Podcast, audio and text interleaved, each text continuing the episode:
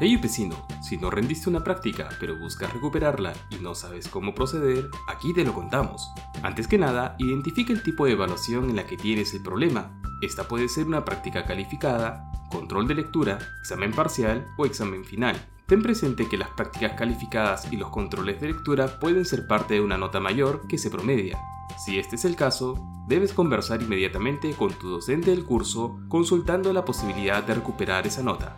Recuerda que el docente del curso es la autoridad máxima en el curso, por lo que deberás mantener siempre comunicación con esta persona. Si es una práctica o un control que no se promedia con otras notas menores, revisa el sílabo de tu curso para que puedas identificar si esta evaluación es recuperable. Solo en caso sea afirmativo, tienes la opción de realizar el trámite de subsanación de evaluación, el cual consiste en duplicar la nota de tu examen final del curso, siempre y cuando el curso tenga examen final. Esta última opción aplica también para tu examen parcial, por lo que si no pudiste rendirlo, podrás iniciar tu trámite de subsanación bajo el mismo tutorial.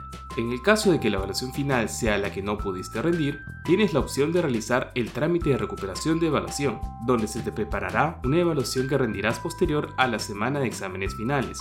Recuerda que los trámites tienen un costo y fechas específicas, por lo que te invitamos a revisar el calendario académico.